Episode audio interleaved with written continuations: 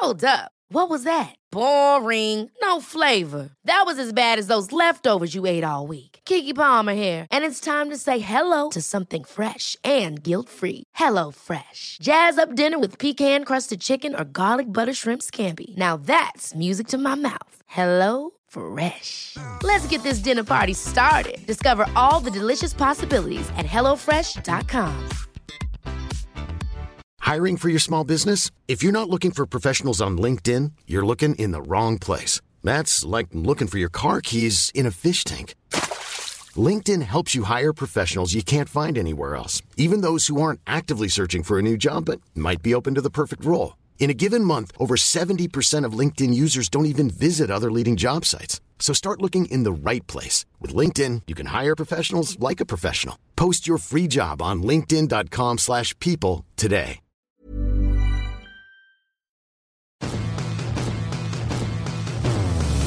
You're listening to Blue Jays Nation Radio with Cam Lewis and Tyler Yaremchuk, a member of the Nation Network of Podcasts.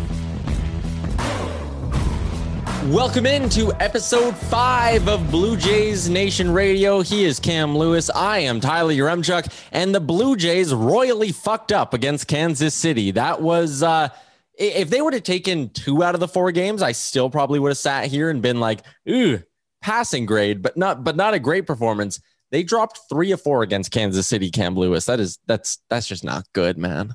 Yeah. What else is new? Like when, when, when do you roll into Kansas City Kauffman Stadium, a place of shadows, a place of darkness, a place of bad memories, a place of forgotten dreams and have a good time. You never do. It's always bad. And it's no surprise, honestly. We were so charged up and we were so happy after that walk off against the Yanks. But just like in 2015, we were so excited and so happy after Jose Bautista.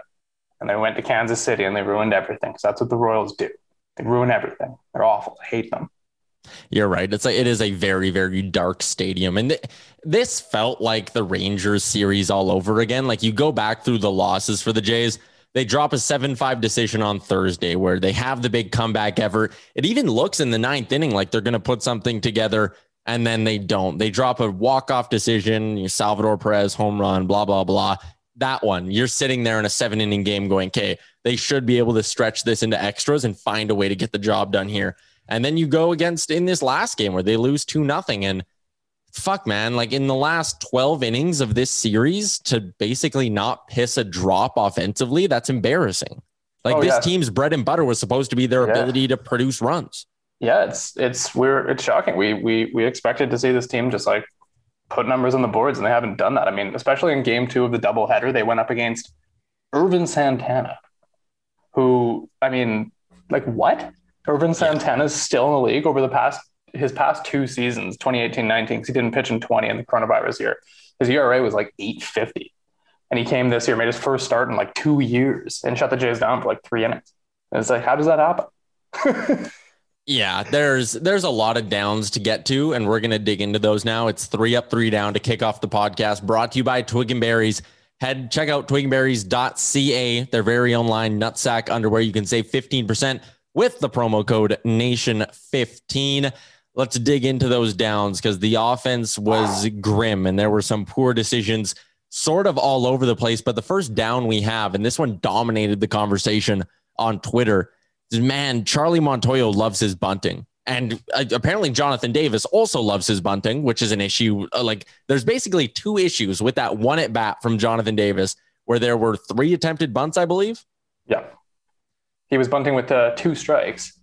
And I, I, I don't know I don't know where your head's at when that's happening. I don't know if that was was that him being like, you know what, I'm just going to go for it was or was it the bench being like you have to bunt like what I don't know what's going on in that situation, but that is not what you want to see. And he came out after and said something along the lines of like the bunt signal was pulled off, but I wanted to get one down. And one, if you're Charlie Montoyo and a player at the plate is like deciding in their brain that it's a good idea to try lay one down with two strikes, I'm probably not playing that guy for a while. Like that's a decision that like it's indefensible almost. And uh, the other way around, if it was Montoyo who like has it in these guys' brains that it's okay to do that, then that's also a huge problem. I'm not a guy who is 100% anti bunt. I think I've said that before on this podcast. I I think, you know, with two on and you know, none out. If you want to lay one down because you want to try to get one run across that inning, like sure, do it. I think there's a time and a place for it. Is the time and the place with two strikes and like a runner on second or some shit? No, that's certainly No. not the time Not for when it. you're So facing these these pitchers that Kansas City Yeah. has either, right? Like, yeah, maybe if you're going up against, you know, Jacob DeGrom and he's just like carving everybody up and you can't get anything going and you're like, all right, I'm going to try and get this run over to third base so we can get like a sack fly or something. Sure. But you're going up against like extremely hittable pitchers that aren't that good and you're just giving them free outs. And that's, you know, that's exactly what they don't need. Not this, this lineup does not need to be doing that right now because it, it seems like every time someone comes up to Vlad, up to bat that's not named Vlad, they're like already down 0-2 in the count. That's just like how it starts. And and this kind of ties in like the offense in the last two games was brutal. Like you mentioned uh, Santana, but like Singer, Brady Singer is out there shutting down the Toronto Blue Jays for essentially six innings. Like Revenge game. revenge game for Brady Singer, Revenge but like you can't be shut getting shut down by guys like Brady Singer if you want to try compete for the AL East. No, you can't be getting shut down by Ervin Santana, like two, 2021 Ervin Santana. He's like 77 years old. Brady Singer. I mean, I guess it's a little bit of a different story because it was his big revenge game. Jays drafted him in 2015, second round, I think it was at a high school, and he did not sign. Um, the Jays didn't offer him enough cash, and he was pissed about it. I would imagine. And then he went to the University of Florida, and he sat there and threw like darts at a wall with a picture of like Alex Anthopoulos and Paul Beeston and the Blue Jays logo. And he just like still harbors that resentment against the Blue Jays. And he's had this game circled in his calendar for like four years. And he just like cooked the Jays like nonstop on Sunday. Just like now he's so happy. He just feels so good. He's just going back and like looking at the like offer that they gave him when they drafted him, just insulted by it and just so angry. Just feels so good about himself.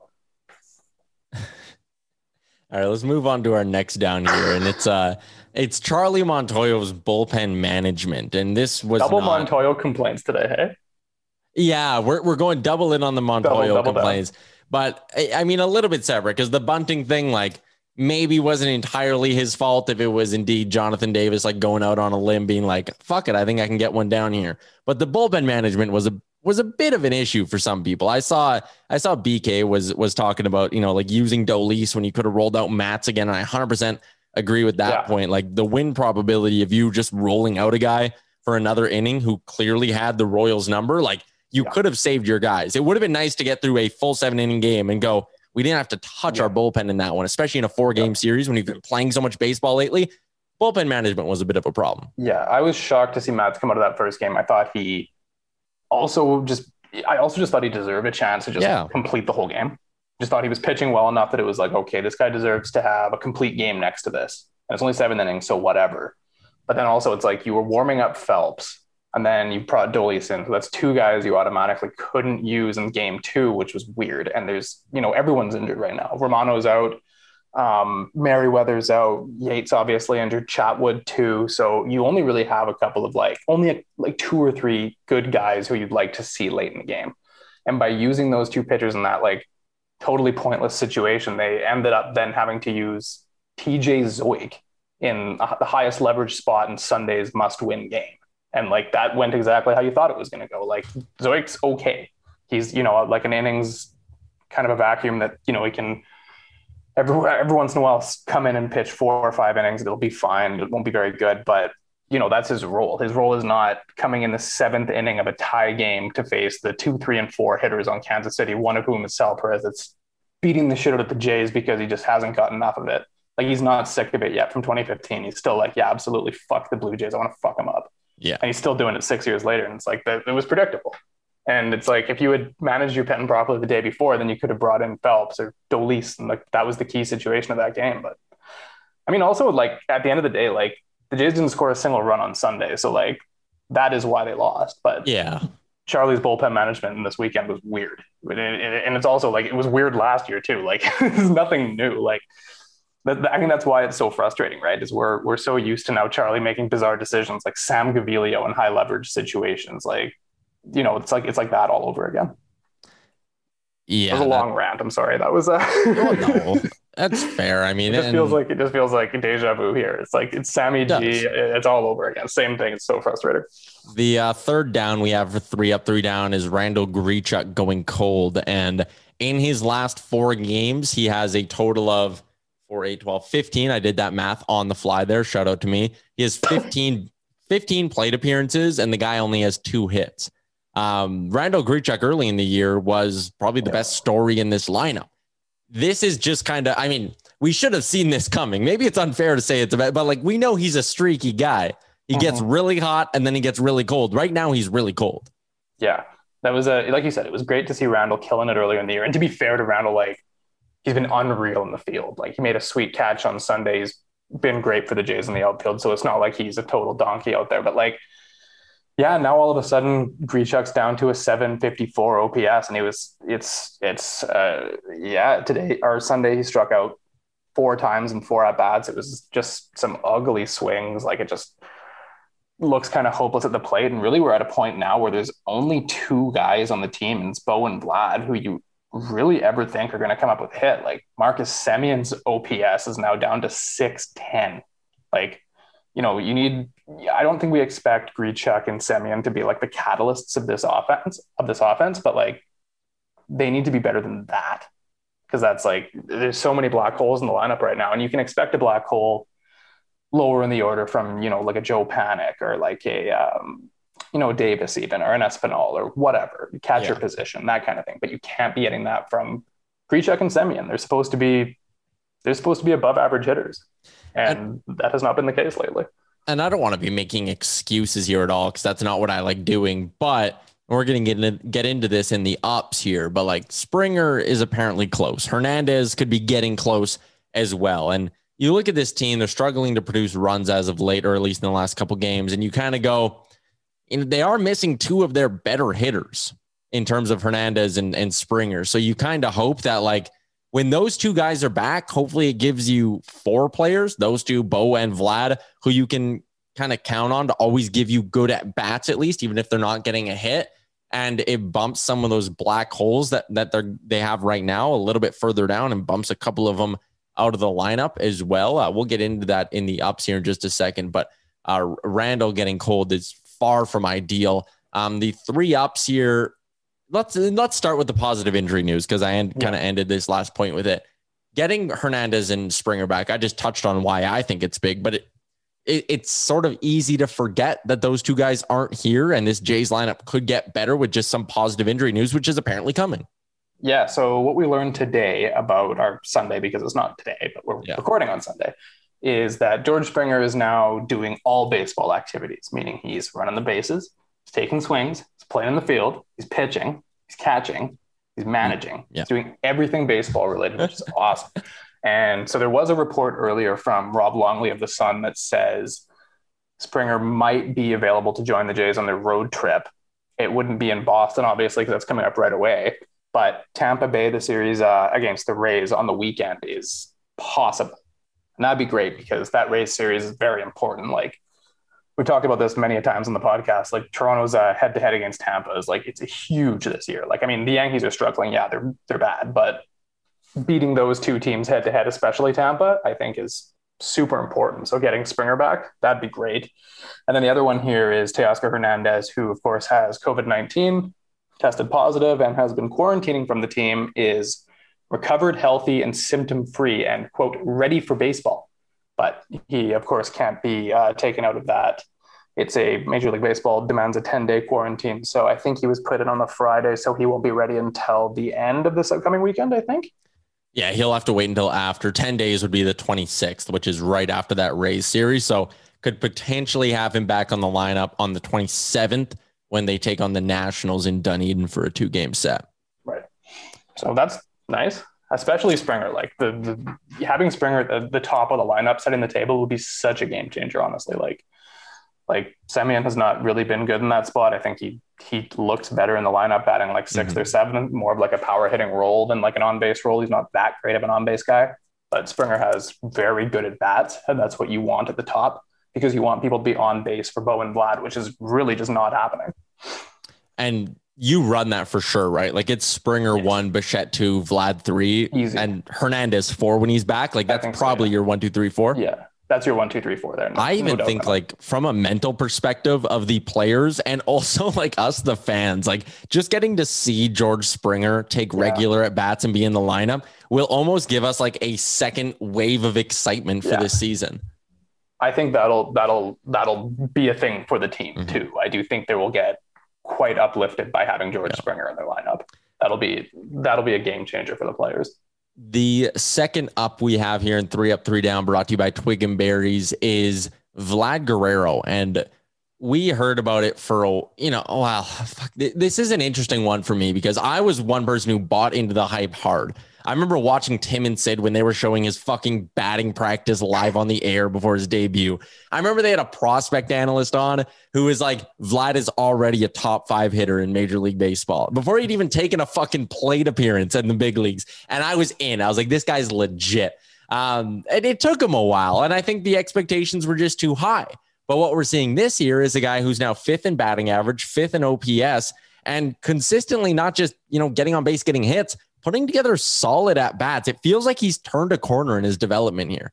Yeah, absolutely. He looked at the plate like a completely different hitter than we've seen in the past two years. Like when he came up, you know, the numbers that he put up in double A and triple A were historically good. And, you know, it wasn't just, oh, this guy is going to be good because his last name's Guerrero and his dad's a Hall of Famer. No, it was like there was there was merit to it. Like nobody had put together numbers like that in the minor leagues ever. He was hitting everything. And then, you know, he came up and he he had a bit of a hard time. And I think one of the issues was, I mean, we all know about him being in not so great of shape. Mhm. That was obviously a challenge, and he worked around that. And I think that's been key to him breaking out this year. But I also think I'd go out on a limb and say that given his like spectacular natural talent, that Vlad hadn't really dealt with much adversity baseball wise in his life. And he came up and dealt with at the major league level pitchers that were very good and could, you know, pitch him and could throw balls by him and work around him and like, you know, do things like that. And then I think it gets in your head a little bit and you get a bit discouraged. And then, you know, we took this off season and worked ridiculously hard, got into very good shape, and now he's feeling good. And it's like I think he believes now, like 110%, that he is like an MVP caliber hitter in this league, and he's he's ready to be like a like like a star player in this league now, and isn't intimidated at all by any pitchers. And you see that when he's batting, he never looks intimidated. He just every pitch like it looks like something he can hit. And when he puts the bat in the ball, it's like damn, like he just fucking drills it. Like I think he's only not been on base once this game or once this season, sorry. Like even if it's just drawing a walk, like he has a hit in all but I think three of the games, and it's like I wouldn't be shocked if he just keeps this up up like all year and puts up a over a thousand OPS and he's in the MVP conversation. Like I think Vlad's arrived. You, your hot take in our first ever episode was he would have an OPS of over a thousand, and right now it's at eleven seventy four. And I like that point you made. I think this might be, this might be more than just a heater for Vlad. Like this might become the norm for Vladimir Guerrero Jr. And that's not to say there won't be five, six games where he's cold, but I think he'll always find a way for the majority of ball games or Yeah. for the majority of stretches to be at what we're seeing right now. And I think I think it's almost fair to expect it at this point. Like I know it's Yeah. early in the year, and I don't want to be, you know, just hyping the hyping him up because it's April and he's ripping the cover off the ball. But I, I personally think he's turned a corner here. Uh, you mentioned good pitching, and that ties in nicely to our third up here, and that would be Steven Matz. Um, yeah, is is this the norm for Steven Matz? Well, the thing is, is like Steven Matz has always had talent. Like, Yeah. I remember back in the day, it was with the Mets. Like in 2015, it was you know Matt Harvey, Jacob Degrom, Zack Wheeler, Noah Syndergaard, and Steven Matz. Those are the five guys, and like Matz is kind of the forgotten name there. Like he doesn't have the same name power as other four guys, but that's what the Mets always said. Once we have all five of these guys healthy and rolling, like we're going to go back to the World Series because they went in 2015 and then kind of hit a like fell off a cliff after that. But that's the thing with Matz is he's been up and down with injuries. 2017 missed a good chunk of the year. 2018 dealt with some minor stuff. Last year was just a gong show, but then again, like it was a gong show for a lot of guys. Like a lot of guys had awful seasons last year because there was no spring training. Like you, you couldn't get revved up properly doing your little summer camp for two weeks facing exclusively your teammates. It's not the same as a you know a month in Florida where you're following a program and you're building up. And then you know Mavs was a disaster, but he comes here and they've you know done different things with his um you know they've changed his mechanics a little bit and he's looks extremely good through 18 and one third innings. He's only allowed three earned runs. Like he completely mowed down the Royals. And I mean, the Royals aren't an amazing offense, but you know, like he looked really good. Like just pounding the zone, like good stuff. He's not allowing any home runs because that was his big issue last year. He allowed 4.1 homer per nine. Yeah. And this year he's only allowed, I think, one dinger. And that would have been against Texas, I'm pretty sure. And yeah, no, he looks like a, it's not just out of the blue though. And that's the thing with Matz. It's like highly regarded guy, had some good seasons when he was younger, votes for rookie of the year once upon a time. Like there's talent there.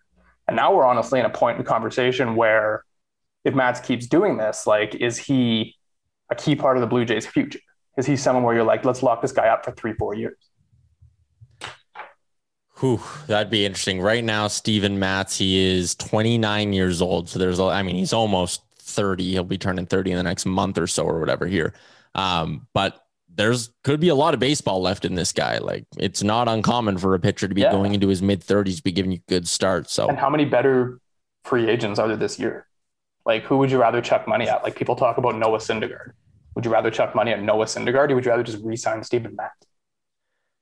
I, I think I'd probably still take Noah Syndergaard, but like the list is short, and it kind of falls off a bit of a cliff as well. So, like, yeah, I'd, I'd at this point right now, like, yeah, I'm definitely down to bring back Steven Matz. It is a long season. Yeah, but, it's only three starts, of course. Yeah. The the upside is clearly there, and he's showing that he can hit it for more than just one start, right? Like if it'd be a totally different conversation if he was like average for two and then like had a really good start. And we're sitting here being like, oh, he's fucking arrived. But it's been like consist like a, a bit of consistency from him, which is interesting. Um, before we keep moving on here, you dug up something interesting when it comes to Ervin Santana, and I thought this was funny. Yeah, I had to I had to go and find this because I was watching the Santana start and I was expecting the Jays to put up like 17 runs on him in two innings. Like I was thinking this is going to be Edwin Jackson, but for another team. So this will be fun. That wasn't the case. And while Ervin Santana was pitching, since I was so bothered by the Blue Jays bats, I went into baseball reference or digging around.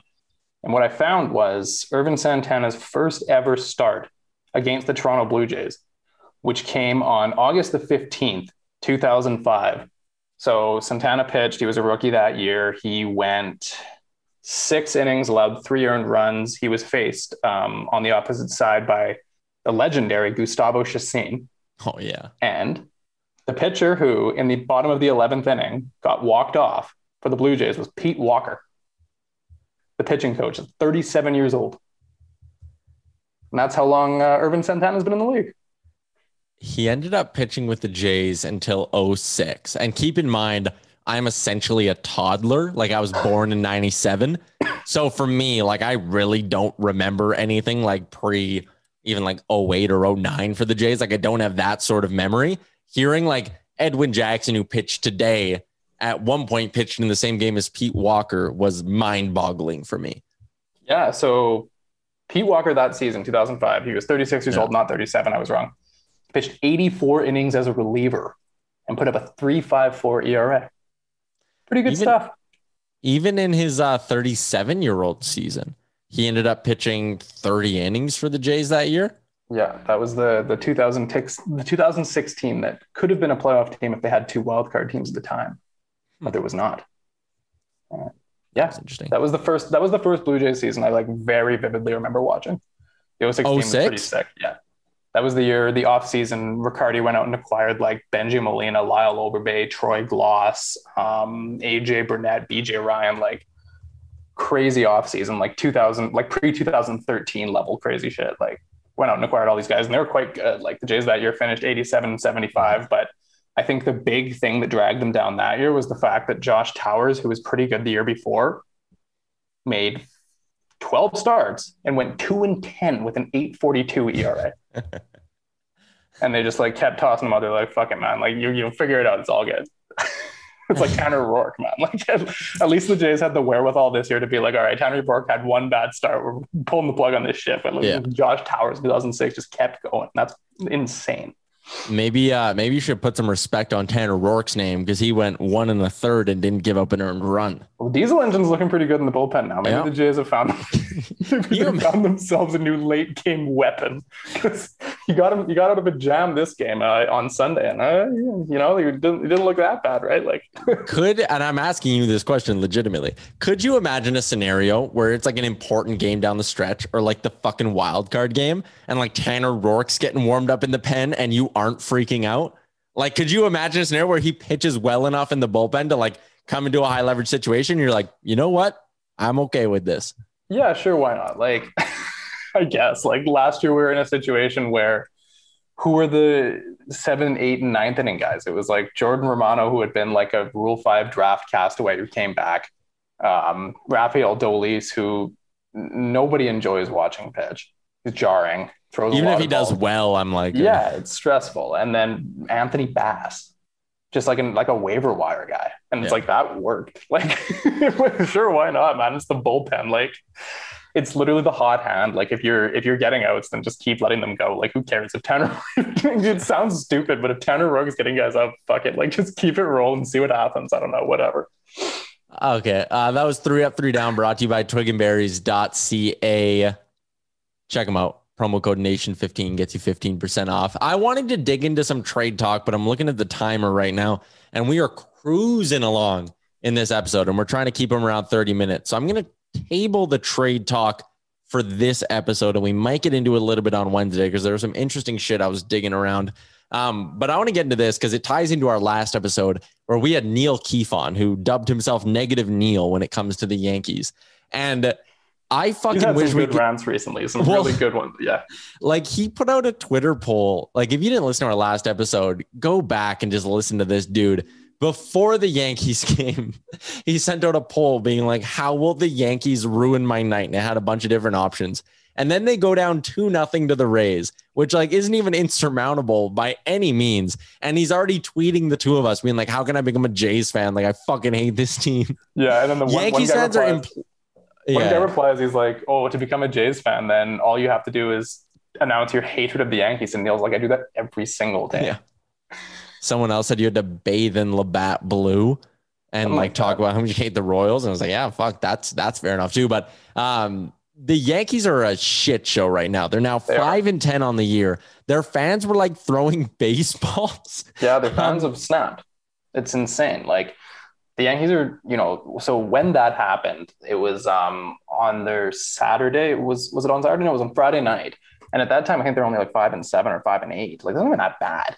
Like, whatever. It's a slow start. Yeah. The fans were melting down. Like, throwing balls on the field, like booing relentlessly. And it was like, what is happening right now? Like, you guys have made the playoffs like five consecutive seasons. Like, you're carrying on as if you're the 2013 Jays and you've missed the playoffs for two decades straight and you're off to a bad start. Like, relax.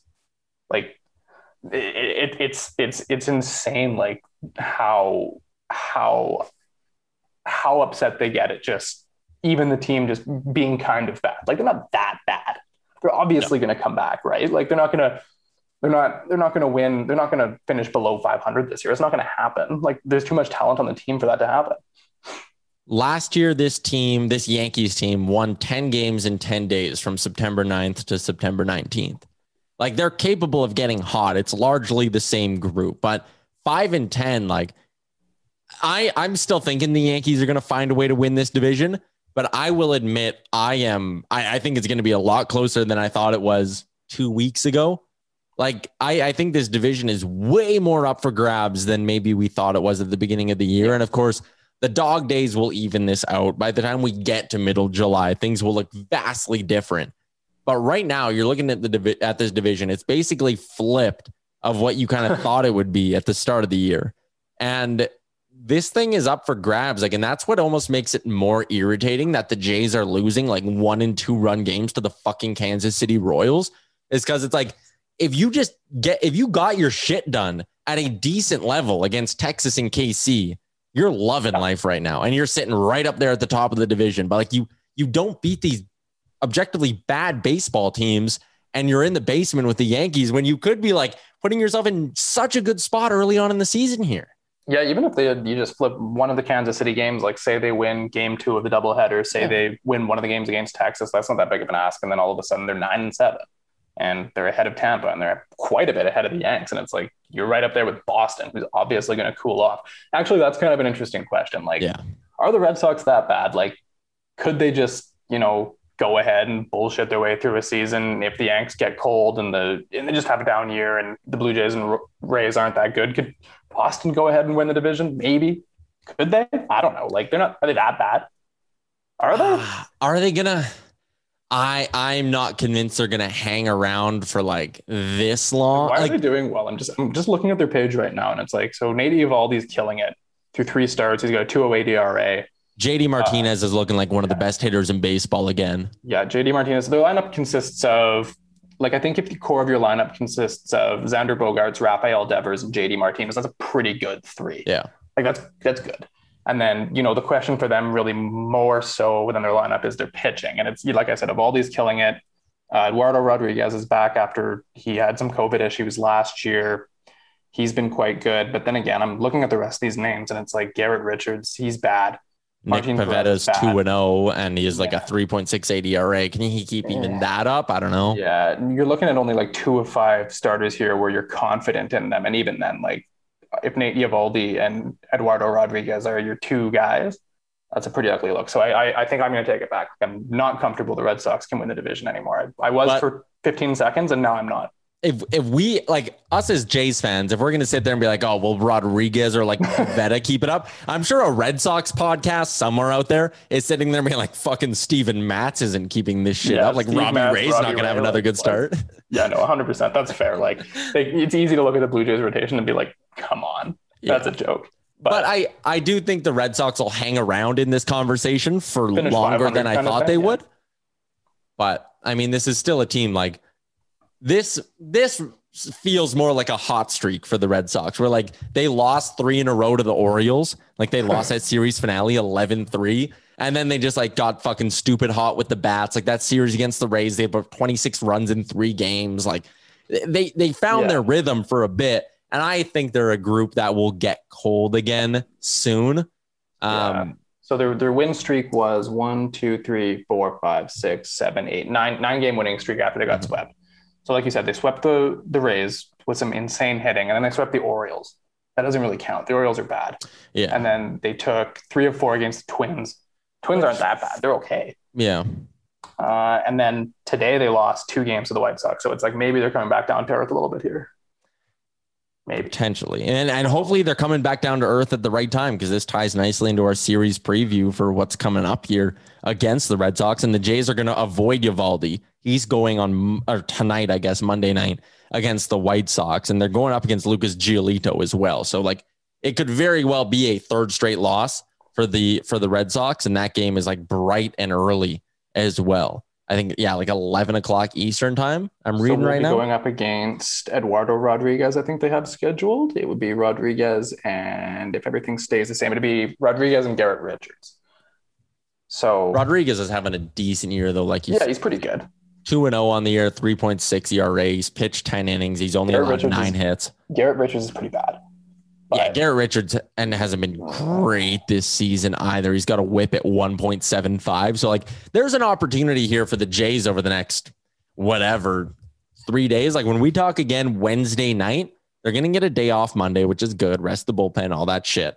Uh, but they're gonna have a chance to maybe flip this thing in the two game set against the Red Sox. And like yeah. looking back, they went five and five, I believe, against the Bo Sox last year, and uh, it was a plus eight run differential. So it's a matchup they've done decent in They're okay. last year. And but I'm yeah. I'm not I'm never comfortable when a team goes into Fenway Park. Like it's yeah. hard to be like, yeah, you're gonna take two games from the Red Sox out of two in Fenway. It's just I I don't see it. It's a, it's a big ask, but I mean, at the same time, it's a big ask to take two or three from the Yankees, seemingly, and this team's this done that twice. So, like, it feels like the Jays are they having a problem of like they just play to their competition a bit? Maybe, yeah, maybe. Our maybe the thing is is that we're getting all worked up about these Yankees wins, and maybe we shouldn't. Maybe the Yankees are bad, and going four and two against them so far this year is not impressive because they're dog shit. And maybe the Red Sox are good, and maybe it's 2013 all over again. The Red Sox are gonna have this rinky-dink team make the playoffs and win the fucking World Series when nobody expected it. And we're all gonna get like everyone who ripped the Mookie Betts trade is gonna have to eat shit because the Red Sox are gonna win. Well, no, you can still rip that because Mookie Betts is insanely good, and getting rid of him was laughably stupid. That catch he made against the Padres, just dumb. Unreal. Unreal. So good. Um, yeah, unbelievable. One player I got my eye on heading into the series against the Red Sox is Rowdy Tellez. He's starting to find his bat, and this guy loves playing against the Red Sox. In 25 career games against Boston, he is a 377 batting average, a 1308 OPS, and he has 11 home runs in 91 plate appearances. Like Yes. this guy is basically a lock to hit a home run if he plays both games against the Red Sox. And Yeah, he just, 100%. for whatever reason, like I would love to know the mental side, the psyche of like going into a matchup like that and being like, do you naturally just feel good when like you're Rowdy Tellez and you see a Red Sox sweater on the mound? I don't know if there's anything into that, like sports psychology wise, but he loves playing Boston. The park, the park definitely caters to his bat. Yeah. And Rowdy did hit the longest home run in Fenway history once. Mhm. You remember that? And then uh, the Red Sox uh, officials lied about it, and they said it actually didn't go that far because they were upset and they didn't want it to break like Ted Williams' record or some shit like that, and they just like couldn't handle it. But it is a fact that Rowdy Tellez has the longest home run in Fenway history, and that needs to be said, like whenever possible. So that needs to be known. I will clip this. This is about the 34 minute mark of the podcast, and I will put that out on the internet so everyone can share it. And Yes. everyone can know Rowdy Tellez has the longest home run in Fenway Park history. Uh, what else kind of have your eye on here? We talked about who's going to be coming for the for the Red Sox on the mound. Like, what are you looking for from a Jays perspective? Uh, not so much from a Jays perspective, but I am actually really quite interested to see the 2021 rendition of the Red Sox. I'm actually interested to see like what their lineup looks like and if it is like that potent and that dangerous because I think we'll get a pretty good idea if this team's just rinky dink winning games by accident or if they're actually good. And that's kind of what I want to see is like, okay, so they have those three main guys in their lineup in the middle. You have Bogaerts, Devers, and JD Martinez. But are any of these other guys, Christian Vazquez, Bobby Dalbec, Franchy Cordero, Kike Hernandez is on the team now, like Oh yeah, very, very different. Alex Verdugo, like Marwin Gonzalez, very different Red Sox team than ones we've seen the past few years. Like, are can these guys actually put something together and and and threaten the AL East? And I'm I'm very interested to see. And I'm also quite interested to see Eduardo Rodriguez because I think him being good this year, the whole year, could it's it's kind of like their Steve Matz, right? Like Steve Matz slash Robbie Ray is kind of like their version of that, like kind of their X factor. Like if he can be good, same thing with Garrett Richards. Like it's pretty bad, but like you know, so are a lot of guys on the Blue Jays, like pitchers that we're relying on. So I'm interested to see if these guys are at all legit because I, I have this weird sinking feeling and I just can never get away with it when it comes to the Boston Red Sox that maybe they are inexplicably good. And the Yankees being really bad would be hilarious. But what would be entirely realistic is if the Yankees were laughably dog shit this year and went like 80 and 82 and their fans melted down every single game, booing, freaking out. And then the Red Sox went and won 96 games. Because that's just that's just the American League East, right? Like they can't both be bad at the same Yeah. time, can they? that's just the way shit usually goes. Um, it'll be an interesting series here coming up. Cam, it'll be fun. I like that we're doing these after every Will it be series as well. Will it be fun? Will it? Will it be I- fun? I'm fairly optimistic Wednesday's podcast when we recorded after the Bo Sox series. I'm I'm optimistic it'll be a fun pod. Uh, Maybe. Yeah. Even when today wasn't like a quote unquote fun pod, but I had a good time. You just like talking to me. Exactly.